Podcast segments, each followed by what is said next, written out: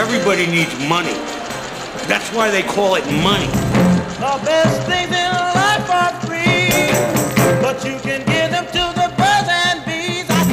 From Fool Global Headquarters, this is Motley Fool Money. It's the Motley Fool Money Radio Show. I'm Chris Hill, and joining me in studio this week from Million Dollar Portfolio, Jason Moser, Simon Erickson, and Matt Argersinger. Good to see you as always, gentlemen. It's, the all, uh, it's the all MDP team. It is the all MDP team. Let's wrap up the show so you can get back to actually running that service. We've got the latest earnings from Wall Street. Former Marketplace Radio host Tess Vigeland is our guest this week. And as always, we'll give you an inside look at the stocks on our radar. But we begin with the market in general. As the S&P 500 fell more than 5% this week, the Nasdaq falling more than 4%. And Jason, we talk all the time about how we're long-term investors. We like to view these opportunities as that, buying opportunities. But uh, I got to be honest, it's a little hard to concentrate when it seems like absolutely everyone on Wall Street is freaking out right now. And it does. It seems like everybody on Wall Street is freaking out. I mean, we talked about this earlier in that, you know, when in good times it's very easy to feel great about things and you're you're happy go lucky, your portfolio's going up, and every day's a green day. Um, and we, you know, we talk about sort of that that be be greedy when others are fearful, uh, sort of bromide that Warren Buffett loves to espouse, and, and we do too to a, to a degree, but it's easier said than done, I think, in many cases. And um, it, I think this really goes back to making sure we understand, you know, what we're investing in. We were talking about this, uh, you know, just as a team here. It, the less you understand about a business, the more emotional you're going to be in conditions like these. When the market is selling off and everything's going down, you look at those businesses that you don't really know a whole heck of a lot about, and you say, "Oh my God." Why did, why did I just invest in this thing? I just the Motley Fool told me to invest in it. I, did, I don't even know what they do. It, should I do? I, I, I got to sell. I just got to get out of here you know, I mean, I, I understand. I mean, we invest in things that maybe we don't understand, and, and, and we really shouldn't do that. So I think it's really a good lesson learned here is make sure that you understand what you're investing in before you actually do it. Right, so well said, Jason. And I would say this: these are the times when I think you investors become investors. You know, everyone's an investor. I think when the market's going up, when, Yep. when everything, you know, all your buys that you made six months ago, nine months ago, are all in the green, and you're feeling great, and you're putting more money to work, and everything seems to be coming up roses. But this is how you react to situations like this when your favorite companies are, are really getting hit hard.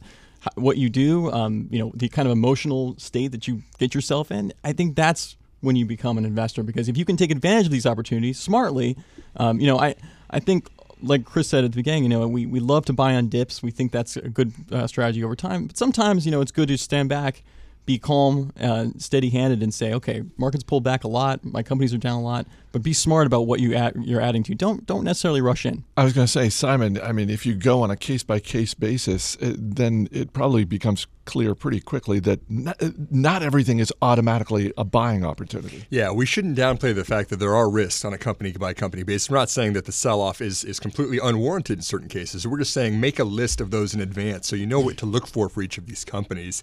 I think the big opportunity is seeing a disconnect between strong operational performance and herd mentality that's just price pushing down the stock prices in mass.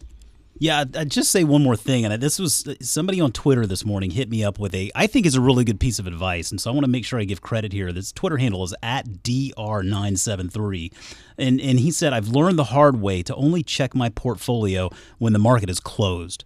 And that way, I can't make knee jerk reactions. And he hashtag long views. So this is a guy who I think sees investing the way we do, and uh, I, I think that's actually a very good piece of advice because it is it's easy to go in there during during the market hours and, and see all of this red and, and again become more emotional and make sort of a knee jerk reaction. Uh, I, I think that's a neat way to check yourself and make sure you, you keep from uh, acting too sort of hastily. Now let's also put this this this week in some kind of context. I mean, this is kind of the biggest correction we've had in a while. I think the you know the Dow is, is certainly negative for the year. I know the S and P 500 I think is also negative for the year. So it's it's it's it's a bit volatile out there, and, and of course that's what we've been waiting for. This is Yeah. something that really hasn't happened in a while, and it seems like forever we've since we've had a at least even a meaningful pullback like this one. So you know it's, it's certainly something to be excited and about to take advantage of. Absolutely, and when you when you take the the broader view, you look at the bull market run that we've had now in year six, but then you also factor in what's happening in China, uh, what's happening in Europe, how it continues to be sort of sluggish. I mean, this this this has been sort of expected for a while, and, and now we're sort of seeing it. Um, let's just go around the table real quick as we wrap up here, because as you said, Simon, you want to look for the companies that have strong operations, et cetera. I am what I, there have to be though those stocks out there that each one of you look at, and you're just sort of shaking your head, saying, "Okay." I, I get that this is down off its highs, but I just don't really think it should be trading as low as it is, or it should have fallen as far as it is. What's what's a stock that not necessarily you're saying buy on this dip, but you are sort of shaking your head at how far it's fallen. Well, I think the market is risk off right now. So any companies that are investing in themselves or spending heavily have been punished, especially in the last couple of months. Coming on my radar is Baidu, which is the the analog to Google over in China. They've got a huge market opportunity. I think it's been a little unfairly punished, and it's taking advantage of the time to gain market share. Jason, Yeah, just right in line there with what Simon said as far as the market being sort of risk off. I think that's uh, I think that's right, and I think when you look at businesses like LinkedIn, uh, that's one that's caught my eye. It's down 22 percent for the year. We obviously had a very strong reaction uh, during the last earnings quarter, but I, I think when you look down the road here. I mean, this is a business. They're really the only ones doing what they're doing, and I think there are a lot of catalysts there uh, for them to grow. I think they're continuing to to build out a presence in China, which is encouraging. Um, they've grown that that membership, that uh, member base up to, to 10 million plus, and uh, I, I still think that acquisition of Lynda.com is going to pay off big time. And it, but when you look at their cash flow statement. It virtually every all the cash they're making, they're reinvesting back into this business today. Uh, but I think there's plenty of room for optionality there. I think sort of multiple multiple futures, so to speak, with this company. So I think if you can take the long view, this is certainly one to keep your eye on. Natty. One that stands out to me, and it's one of my largest personal holdings, is Mercado Libre. You know, it's lost almost a third of its value uh, so far this year. It's uh, you know it was trading at 150 um, just last fall, and here it is, you know, just over hundred dollars a share. And I think, you know, certainly it's it's the leading e-commerce company in Latin America. There's a lot of volatility in emerging markets. Simon mentioned Baidu. Uh, I get that, but if you look at all the internal metrics of this business, items sold, registered users, transactions over their payments. I mean, it is it's growing by leaps and bounds, and it's just been sort of overshadowed by the foreign currency issues and the you know political economic situation in Latin America. But wow, I look at it as an opportunity, and, and certainly it's it's come down a lot. All right, let's get to the earnings this week, and we will start with the big box retailers. Shares of Walmart hitting a 52 week low after second quarter profits came in lower than expected. Target's second quarter profit and revenue higher than expected. Shares up ahead of the market this week. Uh, Maddie, Walmart is bigger, but Target sure is looking stronger these days. I think with Target, well, both of these companies. I mean, if you look at the revenue for the sales for both these companies, they're kind of flattish uh, year over year. Uh, but I think what, what Target has that Walmart doesn't is I think Target has a little bit of better experience. They've got better customer service. They've invested in themselves and their e-commerce platform more than Walmart has, and I think Walmart's playing a little bit of catch up here. Uh, I, I, the shocking thing for me about Walmart was you know the U.S. sales were up five percent, comps were up a little bit. International sales fell almost ten percent, and a lot of that is is due to foreign currency changes. So, but that's I've always questioned whether Walmart is truly a brand that can travel abroad, um, and I, I, I just don't know if they they can really cut it there. And you know their e-commerce sales were up 16%, which is nice, but coming from the small base that Walmart that, that's coming from, I'm not very impressed. I mean, I certainly think, um, you know, and look, they lowered earnings guidance for the year. You know, making a lot of investments in customer service. I think that's overdue. They're they're paying their employees more. That's way overdue. And you know, yeah, they're investing a lot in their e-commerce platform, which to me is far too little and a decade too late. So if I look at Walmart, 14 times earnings, not very excited about that one. Target, I think it's a little bit better situation. Uh, the comps are growing better. They've invested in themselves better, but even Target at 17 times earnings, I, am not excited. I can't get excited about these big box retailers, even at, at the lower prices they are now. Although you do have to give it up for Brian Cornell, who wraps up his first year as CEO with Target, and the stock up about 30% during his first year. So, uh, nice spot to be in. Nice spot to be in. Now, I guess shareholders are just hoping he has a really good sophomore season. Second quarter profit and revenue for the Gap were about what Wall Street was expecting. Earlier in the month, the parent company of Old Navy and Banana Republic had lowered its sales and earnings guidance for the quarter. And Jason, when I look at this, I I don't know. I, I mean, it's not great, but I, I, I really was expecting it to be worse. Maybe we could just say it's solid, right? that seems to be sort of the word for the season. I think it was a decent quarter. I still kind of wonder if they shouldn't even think about changing their name to Old Navy because I mean Old Navy really is the story here.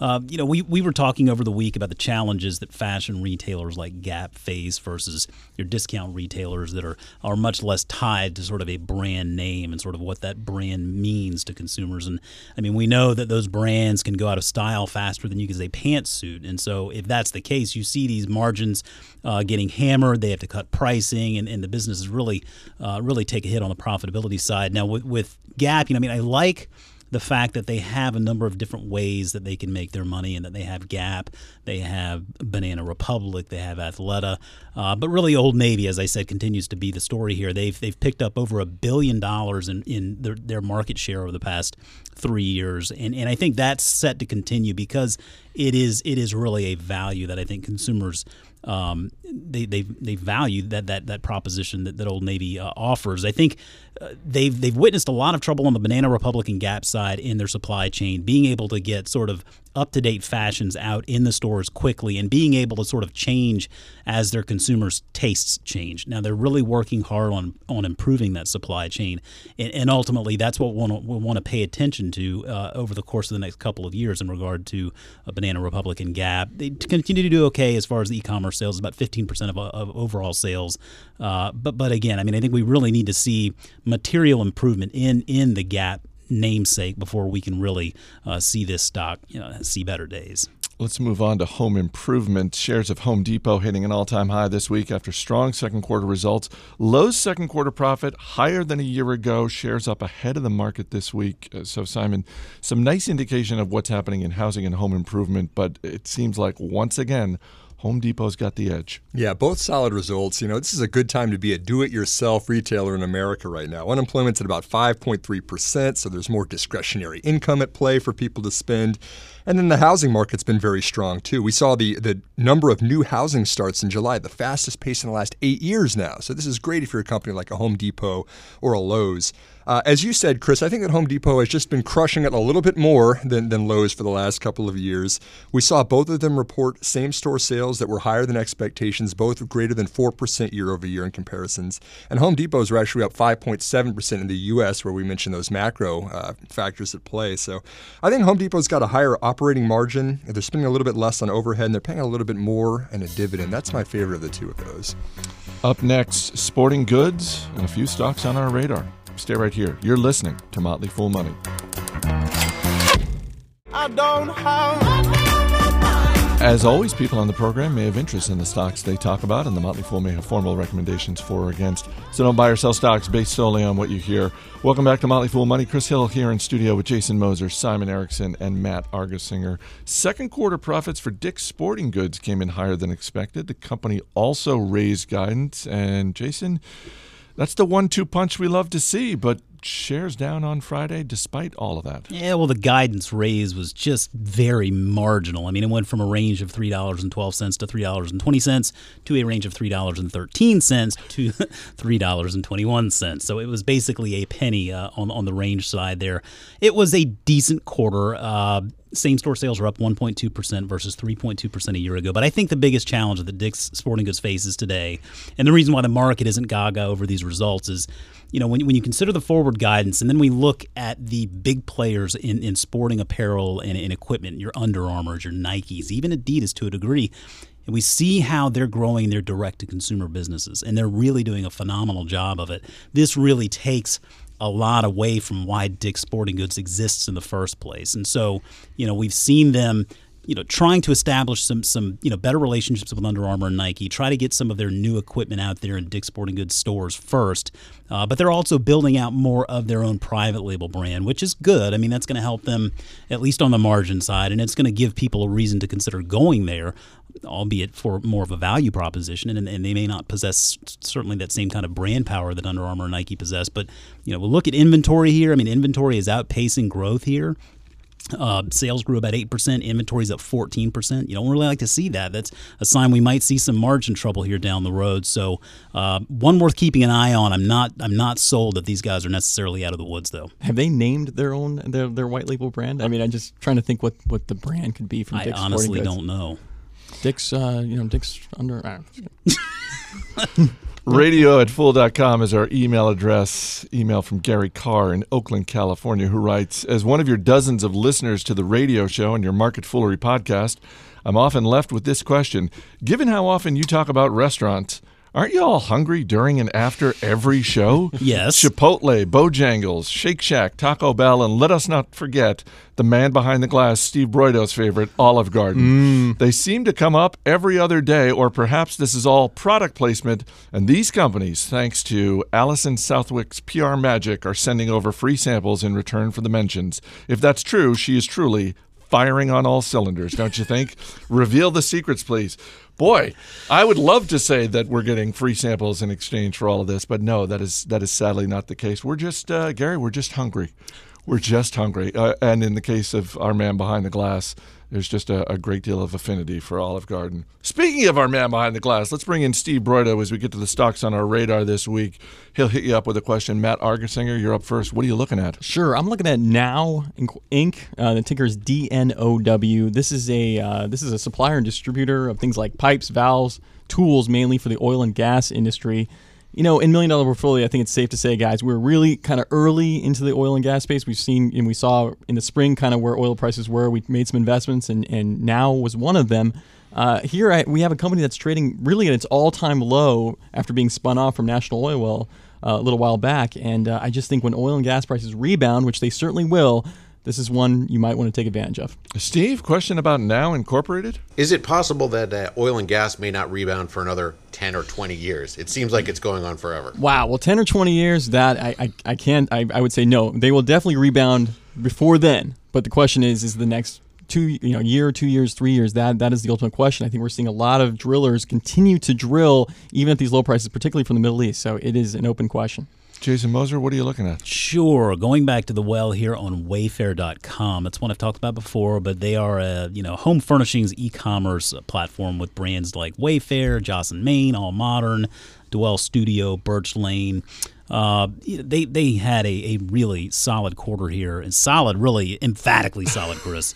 Um, and, and you know, I, I think we saw we saw the stock really pop thirty plus percent over the course of the next couple of days after the release. That was a little bit of a short squeeze going on there. There's about thirty four percent short interest before the earnings release. But this is basically a logistics slash customer service play as they connect the suppliers all around the country with customers all around the country. They play into the logistics side of it, getting those goods to their customers, and very very customer service oriented. Uh, they see orders from repeat customers up to uh, more than 56%, and they see record growth in new customer ads. I think it's interesting because there is a uh, firm out there known as Citron who apparently is not so uh, enamored with this with this company, and they're going to come out with some short research apparently soon. It may be uh, an interesting opportunity sooner or later, uh, so keep an eye on it. And the ticker? Ticker is simply W. Steve? Would you buy furniture that you've never sat on and just have it shipped to your home? Would you be comfortable with that? Hey, if they have a friendly returns policy, Steve, I'll buy anything online if I haven't sat on it. Simon, we got about a minute left. What are you looking at? Chris, I'm looking at Ambarella. Ticker is AMBA. This is a perennial favorite of ours at Rule Breakers. They're creating these systems on a chip for high definition video. They are powering the GoPro cameras, which have been selling fantastically well for the last year for action sports enthusiasts. But they're really a crucial part of this move to high definition video. Everything that I've seen from Facebook, NVIDIA, GoPro, and a bunch of other companies is that HD video is going to be a very big trend. Ambarella is a crucial part of that. I think that today's market cap of under $3 billion is an opportunity, and this one's a buy. Steve? Can all this stuff just happen on my iPhone at some point? Uh, if you're carrying it around for action sports, yes. But you know, the other thing that they're getting into is kind of security cameras and a whole bunch of other opportunities too, outside of just sports cameras. So I, I don't think that camera, uh, the phone cameras, are going to be participating in that as much as you think, Steve. All right, guys, thanks for being here. Coming up after the break, a conversation with former Marketplace radio host Tess Vigeland. Stay right here. This is Motley Fool Money. There is nothing quite as wonderful as money. There is nothing quite as beautiful as cash. Welcome back to Motley Fool Money. I'm Chris Hill. Whatever you do for a living, imagine being one of the best. Not just where you work, imagine being regarded as one of the very best in your profession in the entire country. Now imagine quitting your job with no idea of what you want to do next. That is what Tess Vigeland did three years ago. A longtime host for Marketplace Radio, she walked away from the anchor's desk and began a journey she shares now in her new book, Leap Leaving a Job with No Plan B to Find the Career and Life you really want. Tess, good to finally have you on Motley Fool Money. Chris, it is entirely my pleasure. Um, I I don't know why you didn't ask me a long time ago, but I'm glad we finally got around to it. Let me ask. let me ask the question that uh, I know you've fielded many, many times before. But seriously, though, what were you thinking? I mean, I remember. I remember three years ago reading the news online that you were walking away from Marketplace Radio and just thinking, I, I, I don't know what's going on there. Well, a few things were going on. First of all, I was uh, I was in a workplace that uh, just wasn't working for me anymore uh, for various reasons that I've declined to go into in public. Um, and second of all, I know this is going to be very hard for you to imagine, but I'd been covering business and economics for more than a decade, personal finance for six years, and I was a little bit sick of it. I, again, I, I I know you cannot fathom that yourself, but uh, I can't, I but- just. but it, it really was something where I just kind of felt like I needed to to do something different. But the problem was I didn't know what that was, and I didn't know how to translate my skills. I didn't know if I wanted to stay in journalism or radio, if I wanted to go do something entirely different. And so I did what you are never, ever, ever, ever supposed to do. I quit without having something else lined up.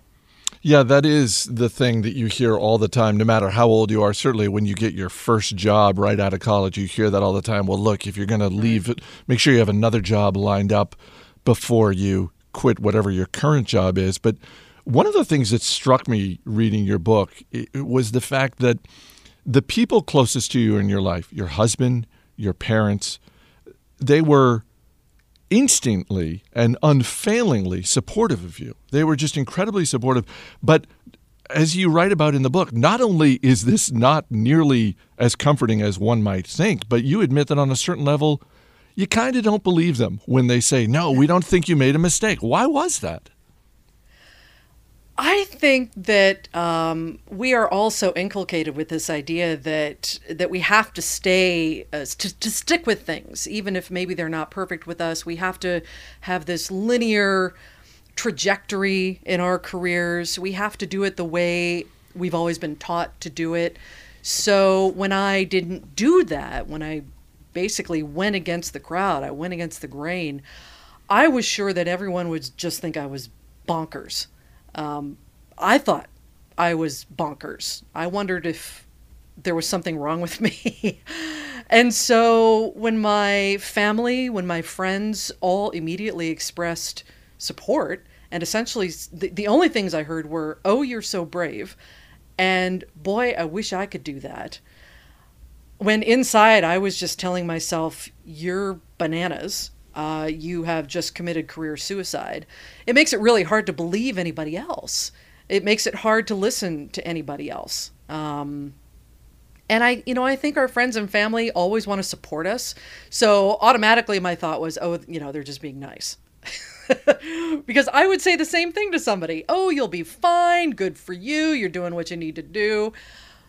But inside my head, it was it was the opposite, and I I just I couldn't really believe. I couldn't absorb um, what everybody else was saying, which was that you know you've been doing this for a long time. You're an adult. You'll figure it out, and we're not worried about you.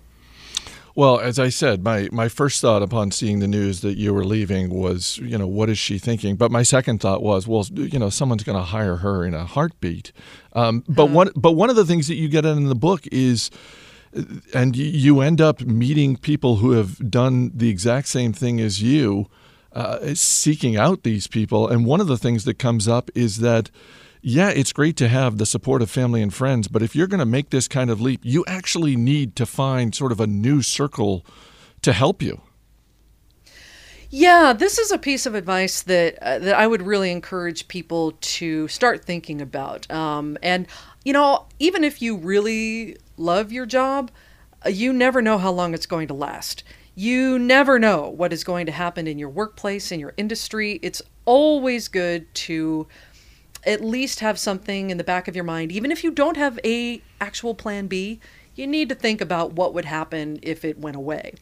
Um, so, one thing that I think is really valuable is, you know, we hear this word networking all the time, and I think it's a very squishy idea. Um, you know, yeah, talk to people who are in your industry and get to know people. I think it's actually much more valuable to see if you can really spend some time asking people what their work life is like. So you're not just trying to meet people for the sake of making connections and people who might introduce you to someone at their company. You really want to get a sense for what their work life is like and what their life is like outside of work. Um, you know, I had thought maybe I would go do something entirely different, out, outside the realm even of journalism. Um, I'm I love gardening, and I thought, well, what if I what if I really just sank my hands into the dirt and became the master gardener? And I think if I had pursued that, the really smart thing would have been to go see if I could spend a couple of days with someone who does that for a living. So, not just go and meet them for coffee, but I think a lot of people are open to having you spend time with them. Uh, You just have to ask. And I think it's really wise to do that so that if you do decide to make a radical change like that, you have a much fuller sense of what that's going to mean for you, for your work life, for your life outside of work. You're listening to Motley Fool Money, talking with Tess Vigeland. Her new book is Leap Leaving a Job with No Plan B to Find the Career and Life You Really Want. You say right off the bat in this book, like, look, this is not 10 steps to quitting your job, but you do offer practical tips for anyone who's thinking about self employment, things like dealing with expenses, taxes, etc. Um, I, I think for me, the most challenging part of something like that would be setting up a daily schedule. What was the most challenging part for you? Uh, that was a challenging part for me. I thought that I would just, you know, set up a daily schedule and I would be able to stick to it. And uh, apparently, I'm not that kind of person, so that that did not work for me. Um, it might work for some other people, and you have to find what works for you. The biggest challenge for me, believe it or not, Chris, was managing my money. You know, when you've spent your entire career salaried, um, or at least with a very regular income, it's really tough to figure out how you're going to make it work when it's irregular, um, especially in the first six months to a year where you're not even sure what kind of work you're going to get. You don't, you maybe don't have any kind of regular contracting work, freelance work, that sort of thing, and you don't know how long you're going to be independent. You, it's it's it's really scary to look at the Quicken account and, and say, um, I don't know when the next thing is going to come. But I worked through that. I'm I'm a smart gal. I figured it out, and it wasn't easy. Um, but it is it is a challenge, and I think when you haven't had to essentially drum up business for yourself, uh, it is something that is new and different, and um, that that's the biggest challenge that at least I faced. And you know, different people will face different challenges, but that that was a big one for me, which is so full of irony, right? What, the fact that you hosted a nationally syndicated show about money and your biggest challenge was handling money? Yeah, I think that is. um, I, I know you talked to a lot of different people when you were writing this book. I'm curious if making this type of leap is and and I'm I'm sure it's challenging for anyone no matter their circumstances, but I'm wondering if it is slightly easier for people who are younger. Um, uh, I'm just Yes. thinking mainly about millennials, but do, do you get that sense as well? Absolutely. I think that people of a certain age, I'm in my mid 40s, I think even people in their 30s, and certainly people older than me, have grown up with this notion of what your work what, what your work life, what your career is supposed to look like. And again, it's this very linear idea that you figure out what you want to do even before you pick a college. And in college, you study that, and then you get a job out of school, and then you get a better job after that, and you get a better job after that. But you keep going on a career ladder. That's what our parents did, that's what our grandparents did. But I do think that's changing. Um, you know, the millennials are all they're staying in their jobs like 2 years at the most. So for them, quitting is no big deal. Um, for them, leaping from one idea of a job into another is is not something that prompts an existential crisis. For those of us who are a little older, it does. And I think part of that is because we grow into an identity. You know, for me it was I had been a radio person for 20 years and that's that's who I was. That's how that's how I identified myself every time I met new people. When I didn't have that, I didn't know who I was anymore. And we're getting into kind of squishy psychology now, but it does really come into play. You know, I would say that was the the money was a very practical challenge for me, but I would say the the larger kind of 30,000 foot challenge for me was figuring out who I was outside of what I did for a living. And it's not something that we, especially here in America, really think about a lot. We it's it's the first thing we talk about when we're with people. It's what we do. And I hope we change that because I think that we are all much more than what we do for a living. But I do think that there is a generational shift going on. A, millennials, I don't think they see their job as the entirety of who they are. Um, it, it, to a much greater extent than when I was in my 20s. Um, and B, they're just they're just much more comfortable with change. And I'm not sure why that is. I'm sure some social psychologist would have some ideas on that, but they they just it's no problem for them to think about, well, you know, if I if I'm not liking what I do, I'm going to go over here and try this and see how that works out. Um, for people like me in their mid 40s, it, it, just it sounds crazy. Um, but I, I'm really glad that that's changing because variety is good, and I love that there's a generation coming up that doesn't believe that does not believe that that work is the only thing that's important about you. Coming up, more with Tess Vigeland. Stay right here. This is Motley Fool Money. Welcome back to Motley Fool Money. Chris Hill talking with former Marketplace Radio host Tess Vigeland this week. You have interviewed hundreds of authors throughout your career. Uh, now that you've written your first book, any newfound sympathy for those authors? What, what do you what do you know now about writing a book that you didn't know a year or two ago? Oh man, I didn't know anything about writing a book, and as a journalist, I'm sure you will relate to this. I was so used to um, daily deadlines, weekly deadlines, and I'm a procrastinator, so journalism is perfect for me because it forces me to get things done. I had a year to write the book, and I procrastinated and procrastinated.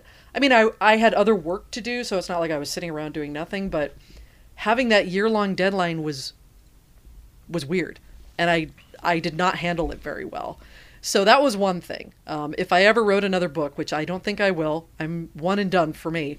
But um, if I ever did write another book, I would force myself to get a little more of it done a little earlier. Um, pretend like I had only three months to write it. That's what I need to do. I need a three month deadline for a book. It's crazy. Um, I also had no idea. I probably shouldn't say this publicly, but I'm going to anyway. How um, how stuck in the 90s publishing is. Um, I had to send Word documents back and forth to my editor. This, you know, 72, 73,000 word book that I've written went back and forth in a Word document. I thought for sure that they would have some sort of like shared server that we could use, or maybe like, you know, Google Drive. but but they don't. You're That's saying not the only way. Wait a minute. In which they're um, kind of old, old school. You're saying the book publishing business is not on the cutting edge of innovation in this country? I know this is a shock to everyone, but yes. Uh, before we wrap up with a round of buy, sell, or hold, I know you're not retiring, but uh, reading your book, I cannot help but reflect on some of the stories that you have covered throughout your career. Uh, yeah. Tonya Harding, Nancy Kerrigan in the 90s, certainly uh, 9 uh, 11 when you were in Boston, and the financial crisis of 2008 2009. Is, when you think back, is there a story that stands out or has any sort of special meaning for you for any reason? You know, it's so funny. I, I I'm surprised that this popped into my head, um, and no one has actually asked me that. Um, I did a story in 2000. I want to say six. So it would have been a couple of years ahead of the actual financial crisis. It would have been a couple of years ahead of, of Lehman. Maybe it's 2007, where I went to Central California, and it was just the beginning of the housing crisis.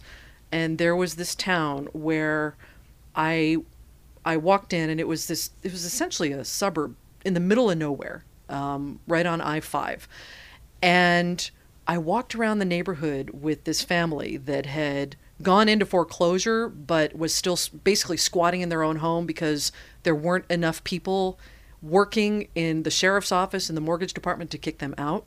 So I went and visited them and they walked me around their neighborhood with one child in a stroller and the other playing ball around us.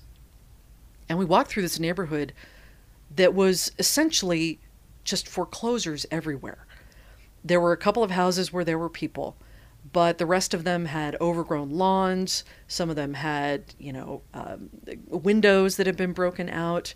And it was the first time I really started to get a grasp of what might be going on.